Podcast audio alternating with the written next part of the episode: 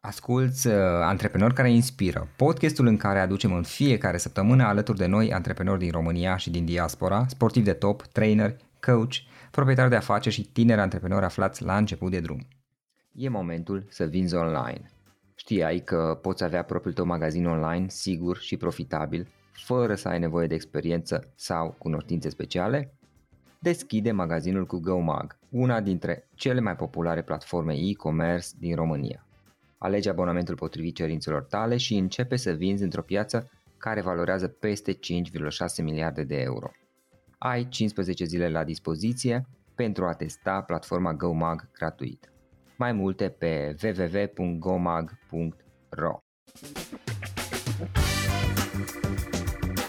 Hei, hei, salut tuturor, Florin Roșoga la microfon, la un nou podcast care este de data aceasta din zona, din industria de de carte.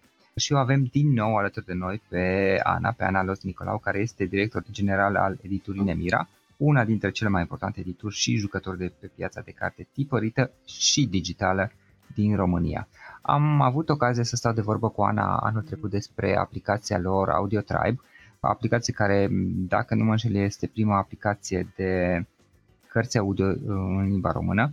Între timp ei au evoluat destul de mult cu acel proiect și poate că pe viitor vom avea ocazia să stăm din nou de vorbă despre ceea ce fac ei. Astăzi Ana ne este alături în calitate de director general al editurii Nemira și am invitat-o tocmai pentru a povesti despre povestea Nemira, pentru că Nemira este una dintre cele mai mari edituri uh, din România, au foarte multe titluri foarte bune pe care le au în portofoliu și mi se pare foarte interesant ceea ce fac ei acolo. Ana, îți mulțumesc că ți-ai făcut timp și ai acceptat din nou invitația mea în podcast. Mulțumesc și pentru invitație, Florin. E întotdeauna o plăcere să, să povestim. Ana, primul lucru pe care aș vrea să-l discutăm este tocmai despre editura Nemira, așa cum îți ziceam.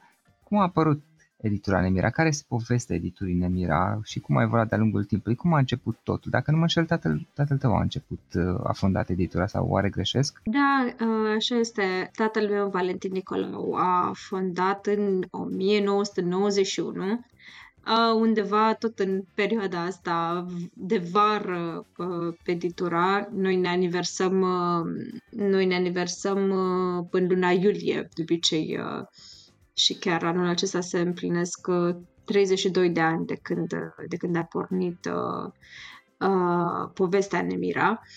Și, bineînțeles, sunt niște vremuri foarte diferite de cele pe care le, le trăim acum. Eu știu uh, cumva din povești uh, uh, aceste începuturi. Uh, aveam doi, aproape trei ani când, uh, când a pornit Nemira și am crescut cumva așa alături de, de editură, de, de autorii noștri, de oamenii care au uh, influențat istoria, istoria editurii. Um, ce interesant este cum, cum a evoluat uh, cum a evoluat editura. Uh, noi am început ca o editură de science fiction și fantasy, care ușor, ușor, cu timpul, uh, s-a dezvoltat și a devenit uh, un jucător extrem de important pe toate piețele și pe zona de literatură, de uh, ficțiune românească, uh, de non-fiction, uh, carte de copii uh, și acum, așa cum spuneai, uh, și pe zona digitală. Uh, cei drept, nu știu dacă sunt mulți dintre ascultători care știu că Nemira a lansat primul audiobook de pe, de pe piață. Uh, nu, nu uh, iartă-mă, primul uh, e-book de pe piața din România în 2009. Uh, și ne place să fim așa în, în avangarda uh, lucrurilor. Um, drept urmare și, um, și uh, aventura noastră cu, cu audiobook-urile de, de anul trecut, da. care este totuși un proiect, uh, proiect separat de Nemir. Audio Tribe um, a pornit ca uh, un business uh, distinct uh, în care, într-adevăr, sunt eu implicată și fratele meu, uh, Radu Nicolau, um, dar în care uh, cititorii vor găsi nu doar audiobook-urile Nemira, ci audiobook-uri de la toți, toate editurile importante de pe piață uh, în limba română, dar și în limba engleză. Uh, Deci, uh, da, cumva un, un proiect dis, distinct de, de Nemira. Ok, și uh, tatăl tău a început în 91, spuneai. Mai știi cumva ce titluri erau atunci la început sau cum ați început voi? Cred că, cred că primul uh, titlu pe care l-am publicat uh, a fost, dacă nu mă înșel, Visează androizii oi electrice. Uh, unul dintre tit- titlurile, dintre cărțile clasice a lui uh, Philip K. Dick. Uh, dar foarte curând au uh, urmat uh, alte... Aș, și iartă-mă, de fapt, nu, acesta a fost primul titlu care s-a, pe care l-am publicat în colecția Nautilus de atunci. Uh, dar primul, primul... Without the ones like you, who work tirelessly to keep things running, everything would suddenly stop. Hospitals, factories, schools, and power plants, they all depend on you. No matter the weather, emergency, or time of day, you're the ones who get it done. At Granger, we're here for you with professional grade industrial supplies. Count on real time product availability and fast delivery. Call clickgranger.com or just stop by. Granger for the ones who get it done. For the ones who work hard to ensure their crew can always go the extra mile, and the ones who get in early so everyone can go home on time, there's Granger, offering professional grade supplies backed by product experts so you can quickly and easily find what you need. Plus, you can count on access to a committed team ready to go the extra mile for you. Call, clickgranger.com, or just stop by. Granger, for the ones who get it done. Titlul pe care l-am publicat la editura Nemira a fost, uh, de fapt, un roman de Sven Hassel, uh, dacă nu mă înșel, uh, Monte Cassino. Exact, deci Sven Hassel a fost, de fapt, primul autor publicat vreodată la, la editura Nemira și un autor pe care îl, îl avem în continuare în portofoliu și care este foarte uh, popular și, și în ziua de astăzi. Uh, iar Philip K. Dick a fost primul, uh, primul autor pe care l-am publicat uh, pe, pe zona de science fiction și fantasy clasică la, în colecția de atunci uh, Nautilus. O, o colecție care a înflorit foarte rapid pentru că uh, multe dintre aceste cărți uh, din literatura science fiction erau uh, deja traduse uh, și circulau în samizdat, în, uh, în manuscris printre uh, printre cunoscători și printre fani. Uh, drept urmare, au avut o adevărată explozie când au fost efectiv uh, publicate și, uh, și s-a putut, s-au putut accesa la, la nivel larg de către, de către cititori. Și, și restul e istorie, cum, cum se spune.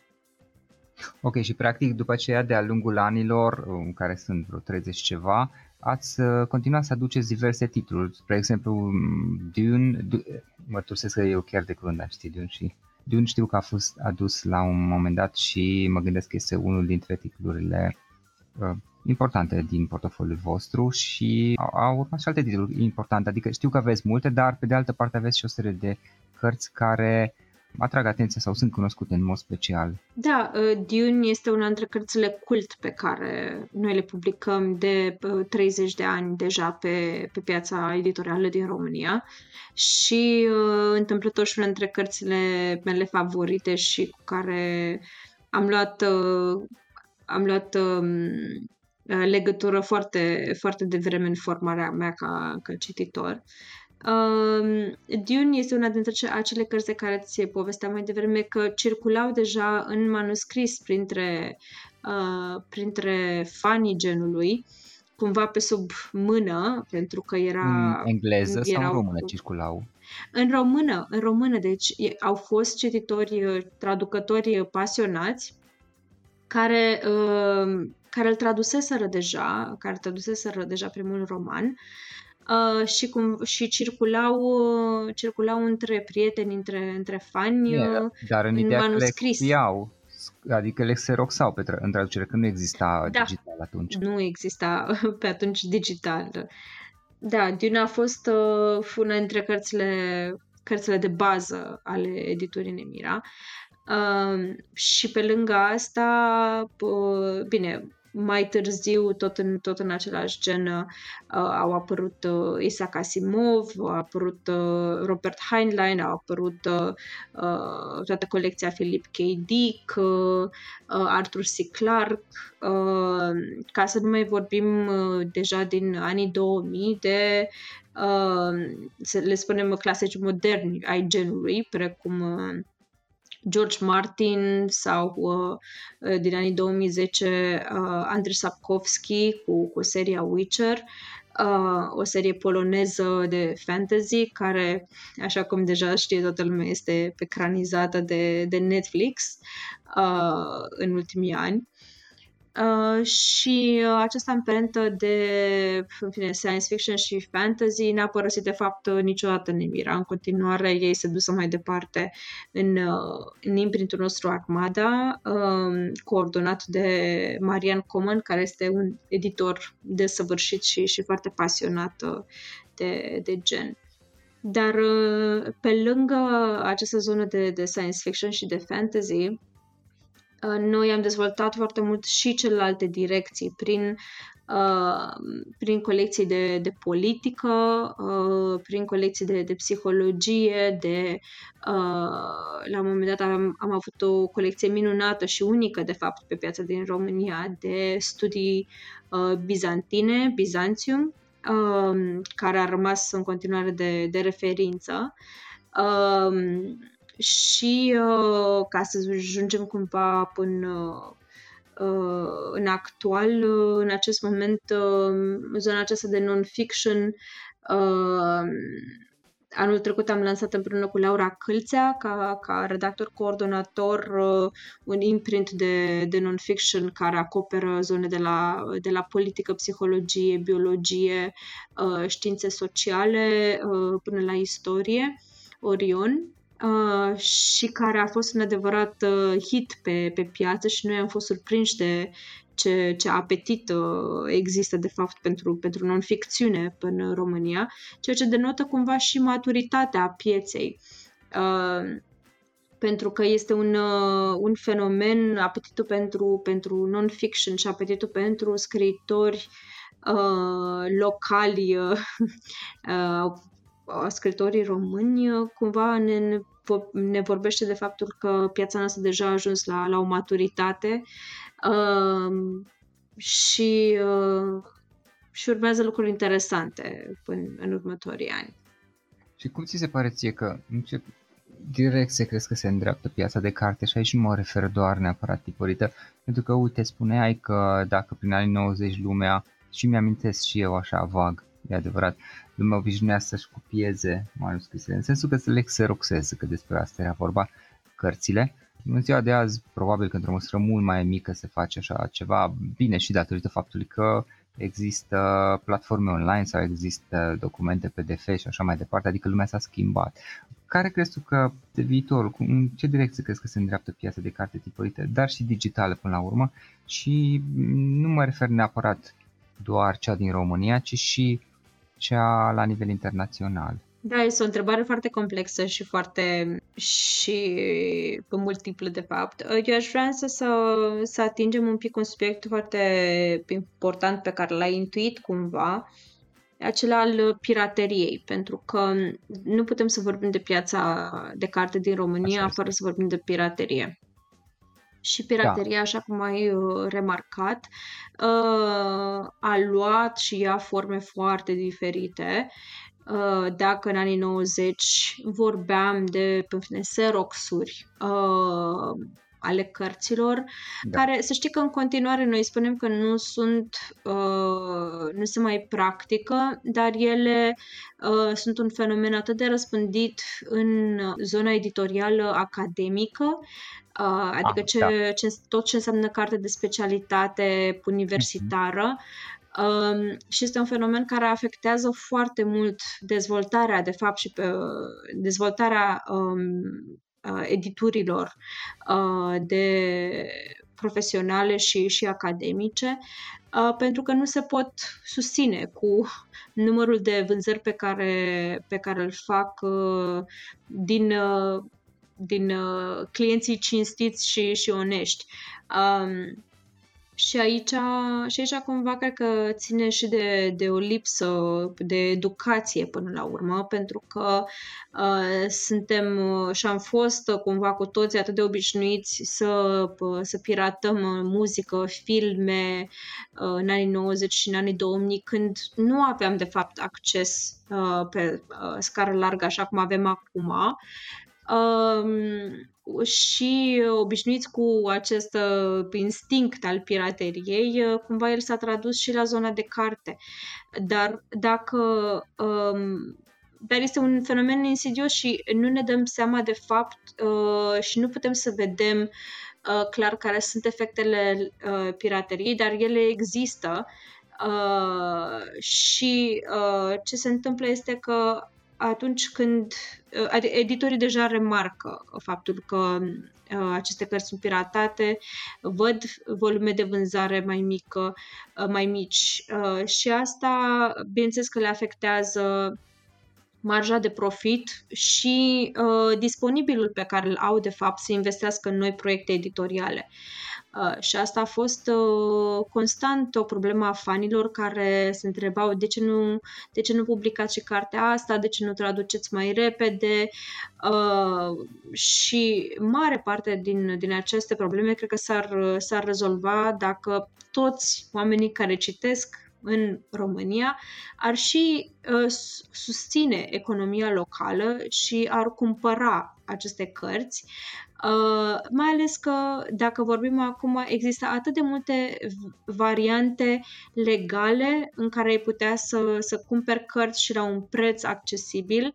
Uh, să nu mai vorbim de, în fine, reducerile din online care sunt atât, câteodată atât de amețitoare încât nu mai știm ce înseamnă preț, un preț corect al cărții.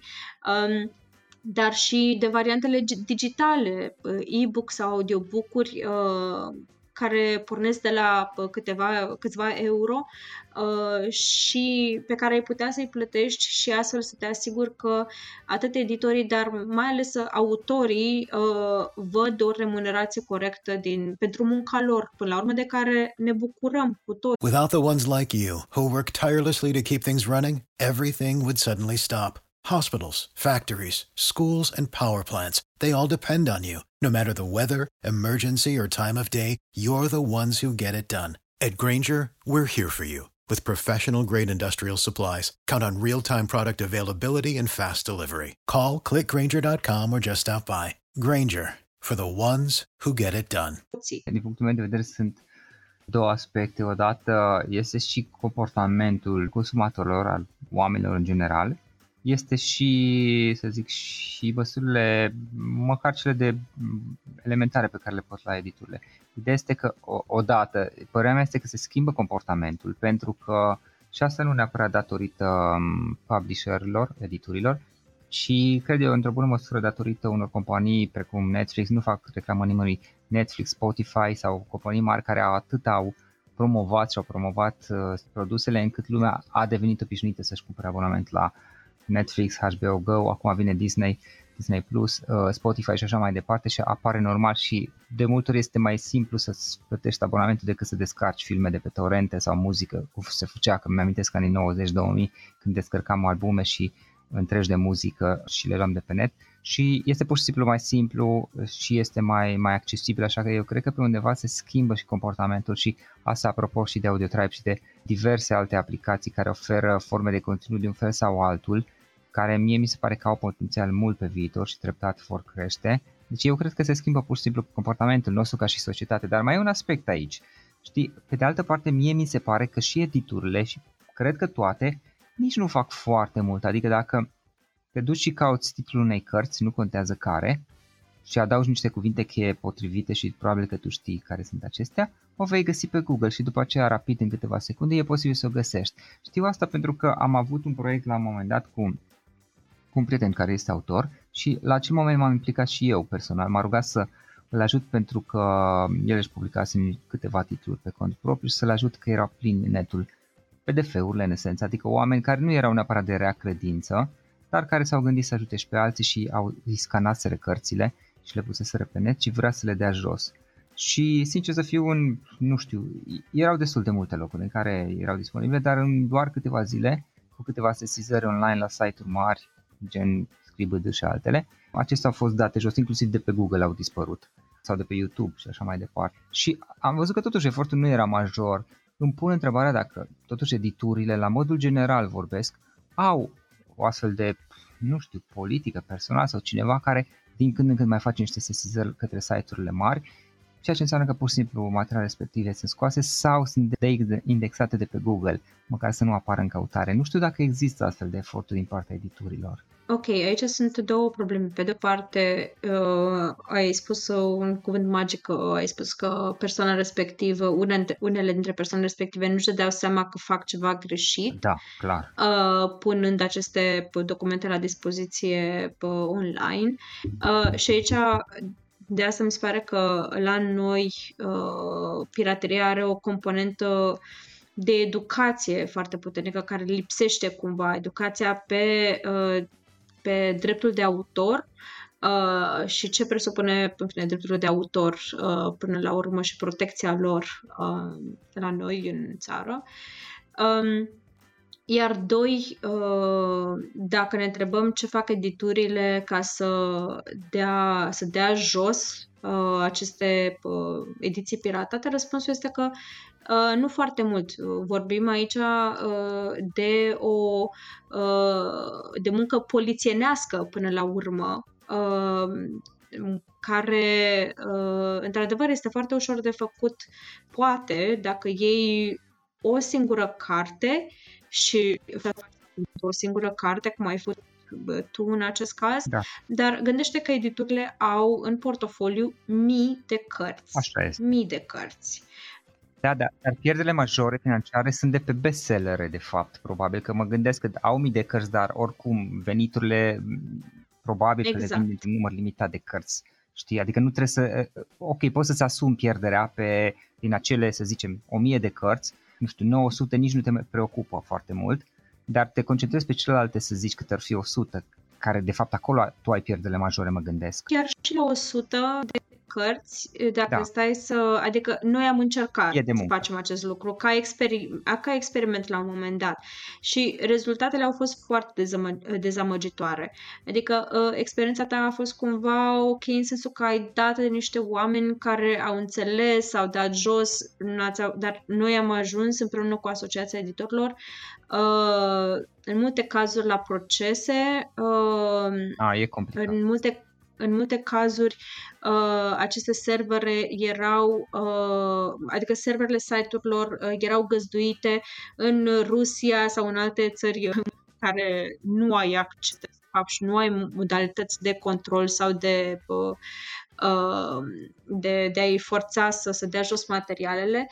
Uh, și Uh, sincer, uh, în momentul în care uh, editurile au o problemă majoră de personal, Uh, să aloci practic un, ți-ar trebui cel puțin un om, dacă nu o mică echipă ca să facă asta în mod constant, pentru că da, uh, tu le dai jos și apoi ele reapar ca ciupercile după ploaie. Adică, confirm, confirm, așa este la un moment dat știu că ai menționat script la un moment, care a fost și este în continuare o mare problemă pentru piața editorială. La un moment dat am căutat uh, un singur volum, cum îți spui dintre aceste bestselleruri, era urcat în sute de, uh, sute de linkuri uh, cu zeci de mii de downloaduri. Aceste zeci de mii de downloaduri, uh, comparând cu tirajele noastre și, uh, și cu vânzările noastre, uh, ar fi adus, probabil ar fi dublat sau triplat vânzările dacă măcar o parte dintre uh, oamenii care au downloadat de acolo uh, cartea ar fi, uh, s-ar fi dus într-o librărie și ar fi cumpărat-o. Deci vorbim de foarte de, de uh, resurse importante care sunt cumva sifonate și care nu mai ajung în piața editorială, la editori și la, și la autori. Și cum spui și tu, exact pentru acele bestselleruri pe care uh, editurile se, uh, se bazează pentru, pentru, uh, pentru profit, pe, uh, pentru a le crește profitabilitatea și pentru a putea în, investi în proiecte de nișă, în autori de debut, și, și așa mai departe. Da, să aducă titlul noi, să investească în tehnologie, să se adapteze, pentru că totuși lucrurile nu mai sunt ca așa cum 20 de ani și mă gândesc că și în industria asta trebuie, trebuie să se adapteze probabil anumite lucruri și da, este, da, este o problemă suntem, întreagă suntem cumva uh, tot timpul pe, pe piciorul din, uh, din spate, din păcate, și mi se pare că dacă este totuși o industrie uh, care se adaptează destul de greu vremurilor, este probabil industria, industria editorială, dar mare parte din problemă este de fapt și lipsa, lipsa fondurilor suficiente uh, și o profitabilitatea redusă, ceea ce nu-ți mai permite de fapt, adică atunci când tu te gândești de unde o să de unde o să-ți vină mâine uh, vânzările și cash flow-ul, pentru că de asta depinde cumva supraviețuirea ta și, uh, în următorul an, 2 ani, nu-ți mai faci planuri pe 5 sau pe 10. Și nu vorbesc aici neapărat de cazul nostru, de, de exemplul nostru Nemira, dar sunt foarte multe edituri din România care, uh, care supraviețuiesc. Nu uh, nu Eu am luat interviuri la multe edituri, de fapt, să zicem pe undeva și discuția asta cu tine, Ana, este o parte unei serii de, de, de podcasturi pe care o fac eu, în care am stat de vorbă cu oameni din, uh, din mai multe, din multe edituri, în general din edituri, edituri relativ mici, dar uneori și din edituri mai mari, cum este Nemira, și pot să confirm că de multe ori, mai ales de la editurile mici, mi s-au spus exact aceste lucruri iar perioada pandemiei i-a afectat în mod special pe, pe mulți dintre aceștia, adică au fost la limita supraviețuirii în da. multe cazuri și mai ales cei care nici nu aveau poate bestseller-uri, ci aveau cărți bune, dar nu erau cărți care vor intra în zona de mainstream și știau de la bun început pentru că nu pentru asta le-au adus. Într-adevăr, așa este. Acum, eu cred uh, totuși că treptat de-a lungul timpului și nu știu cât va dura asta, din păcate,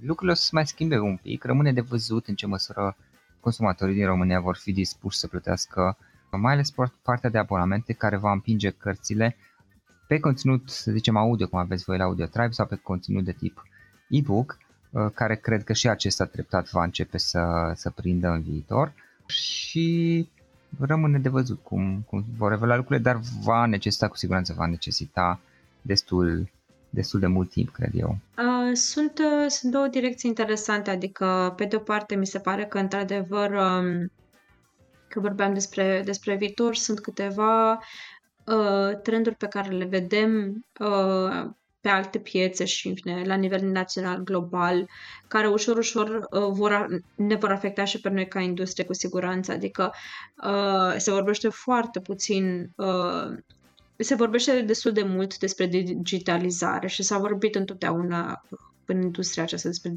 digitalizare.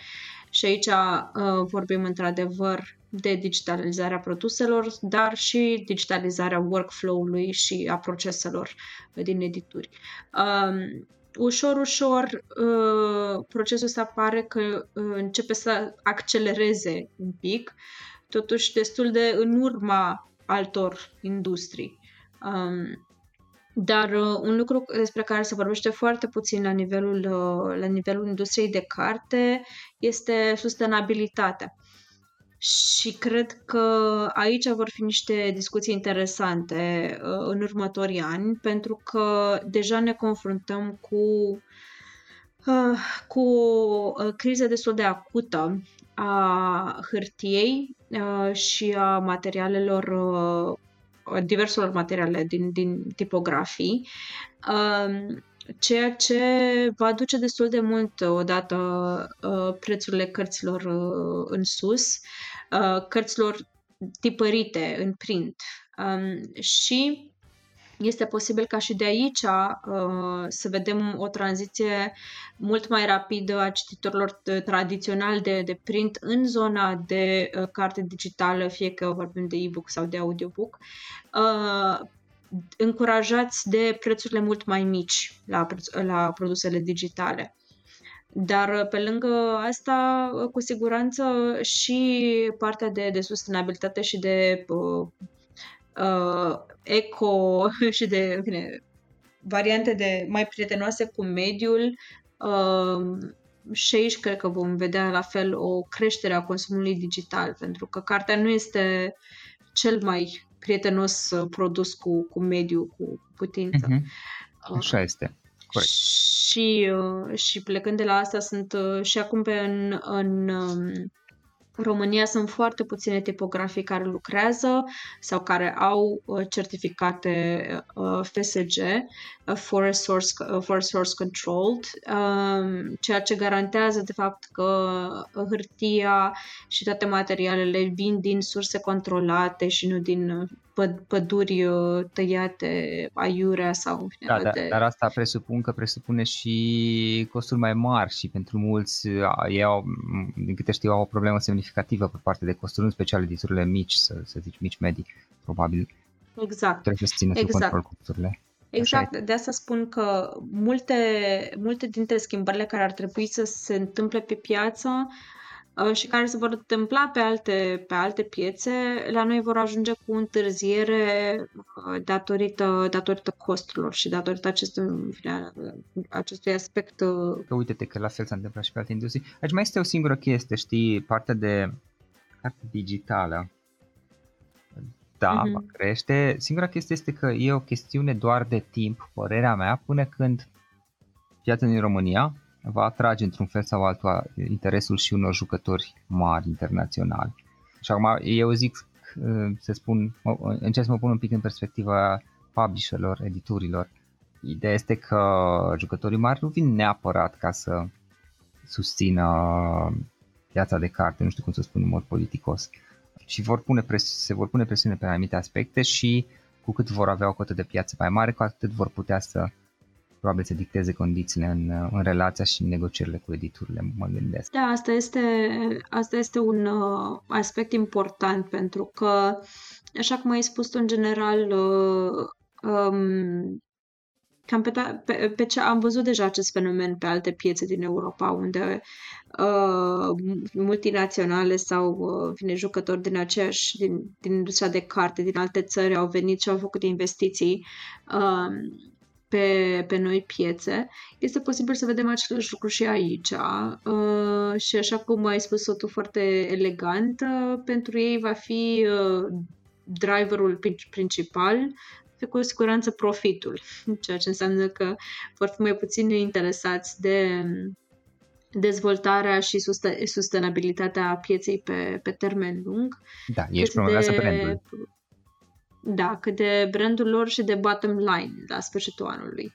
Uh, acesta pentru mine a fost un motiv, um, unul dintre motivele principale pentru care am pornit Audio Tribe.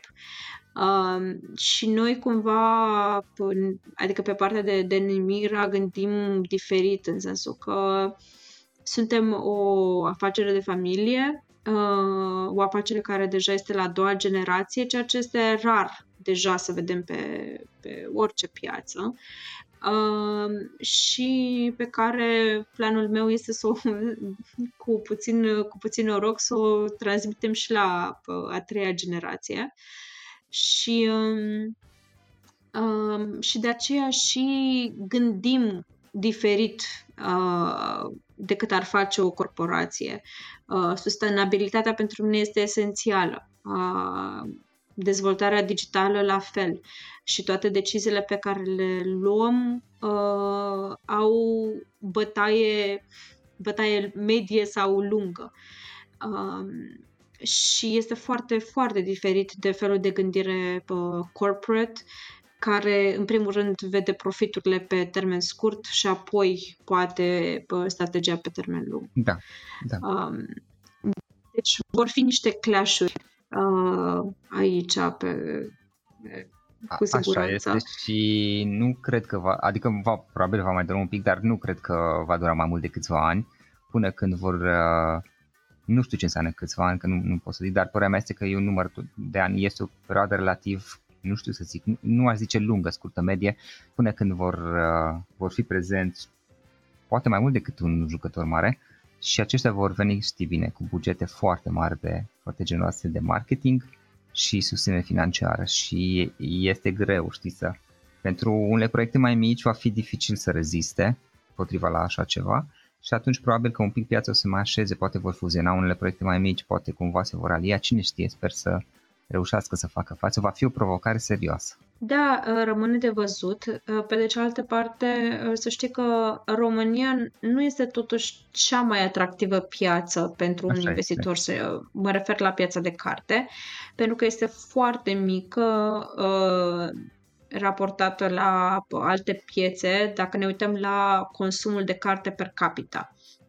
Uh, și atunci alte piețe uh, vecine, cum, uh, cum este Ungaria, de exemplu, sau cum este Grecia, sau uh, chiar piețele baltice sunt mult, mult mai atractive în acest moment decât România. Adică Uh, și mai mult uh, pare că lucrurile se vor înrăutăți, adică odată cu uh, în fine, cu acest fenomen din ce în ce mai acut al imigrației, emigrației, de fapt, din țară, um, când pleacă exact acest segment de oameni tineri, copii, care ar trebui să alimenteze creșterea, de fapt, sectorului de carte, vom deveni și mai puțin atractivi în următorii 10 ani, probabil. Deci rămâne de văzut exact când și dacă vor intra aceste corporații pe, pe piața din România. Exact. În final, Ana, ne recomanzi câteva dintre cărțile tale preferate pe care voi le-ați publicat? Pot să fie dintre ultimele titluri publicate sau nu neapărat? Cum spuneam, pentru mine una dintre lecturile așa de definitorii au fost uh, Dune, seria Dune și este o carte pe care aș recomanda-o oricărui, uh, de la adolescent până la fără, vârstă, fără vârstă. Um, și um, ca să, să vorbim despre cărțile clasice. Uh, dintre noutăți, pentru că tot uh, s-a încheiat, uh, s-a încheiat de curând uh, târgul Bookfest, uh, v-aș recomanda o carte pentru că am vorbit despre sustenabilitate și despre uh, schimbări climatice. Uh, Ministerul pentru Viitor de, de Kim Stanley Robinson, care în acest moment este unul dintre probabil cei mai vizionari uh, scriitori uh, scritori ai momentului. Cartea aceasta a fost recomandată și de Barack Obama anul trecut uh, ca fiind uh, una dintre cărțile lui favorite și uh, și cred că oricine ar trebui să, să o citească. Uh, Kim Stanley Robinson își imaginează cum uh, în cadrul ONU, uh, undeva prin 2025, se creează această structură care se numește Ministerul pentru Viitor și care uh, este însărcinată să reprezinte interesele generațiilor care vin după Următoare. noi. Pentru că ce, ce facem noi ca, ca bine, societate este uh, în continuu să, um, să le trădăm cumva interesele și să ne îngrijim de noi și de următorii 50 ani. Um, și cred că este o carte care îi va, îi va pune pe foarte mulți, uh, pe foarte mulți oameni pe, pe gânduri uh, și, și vă recomand cu drag. Uh-huh. Ok.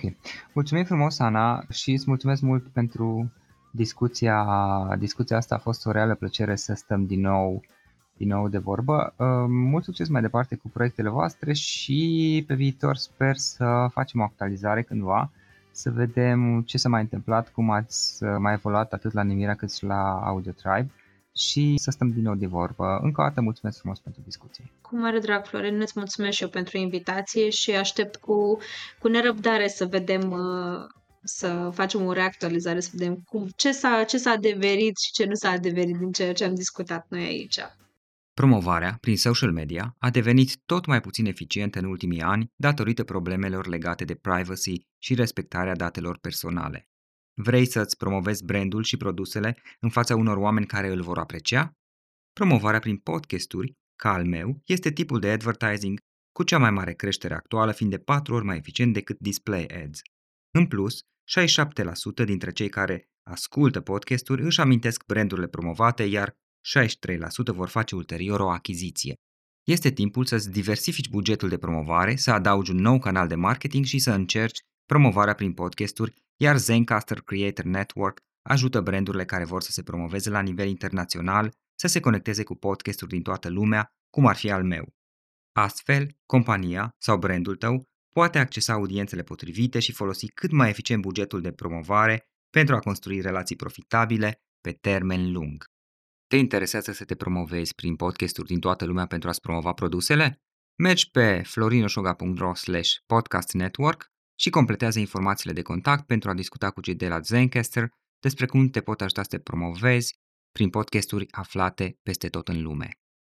Asculți uh, Antreprenori care inspiră, podcastul în care aducem în fiecare săptămână alături de noi antreprenori din România și din diaspora, sportivi de top, trainer, coach de afaceri și aflați la început de drum. For the ones who work hard to ensure their crew can always go the extra mile, and the ones who get in early so everyone can go home on time, there's Granger, offering professional grade supplies backed by product experts so you can quickly and easily find what you need. Plus, you can count on access to a committed team ready to go the extra mile for you. Call, clickgranger.com, or just stop by. Granger, for the ones who get it done. Without the ones like you, who work tirelessly to keep things running, everything would suddenly stop. Hospitals, factories, schools, and power plants, they all depend on you. No matter the weather, emergency, or time of day, you're the ones who get it done. At Granger, we're here for you with professional grade industrial supplies. Count on real time product availability and fast delivery. Call clickgranger.com or just stop by. Granger for the ones who get it done.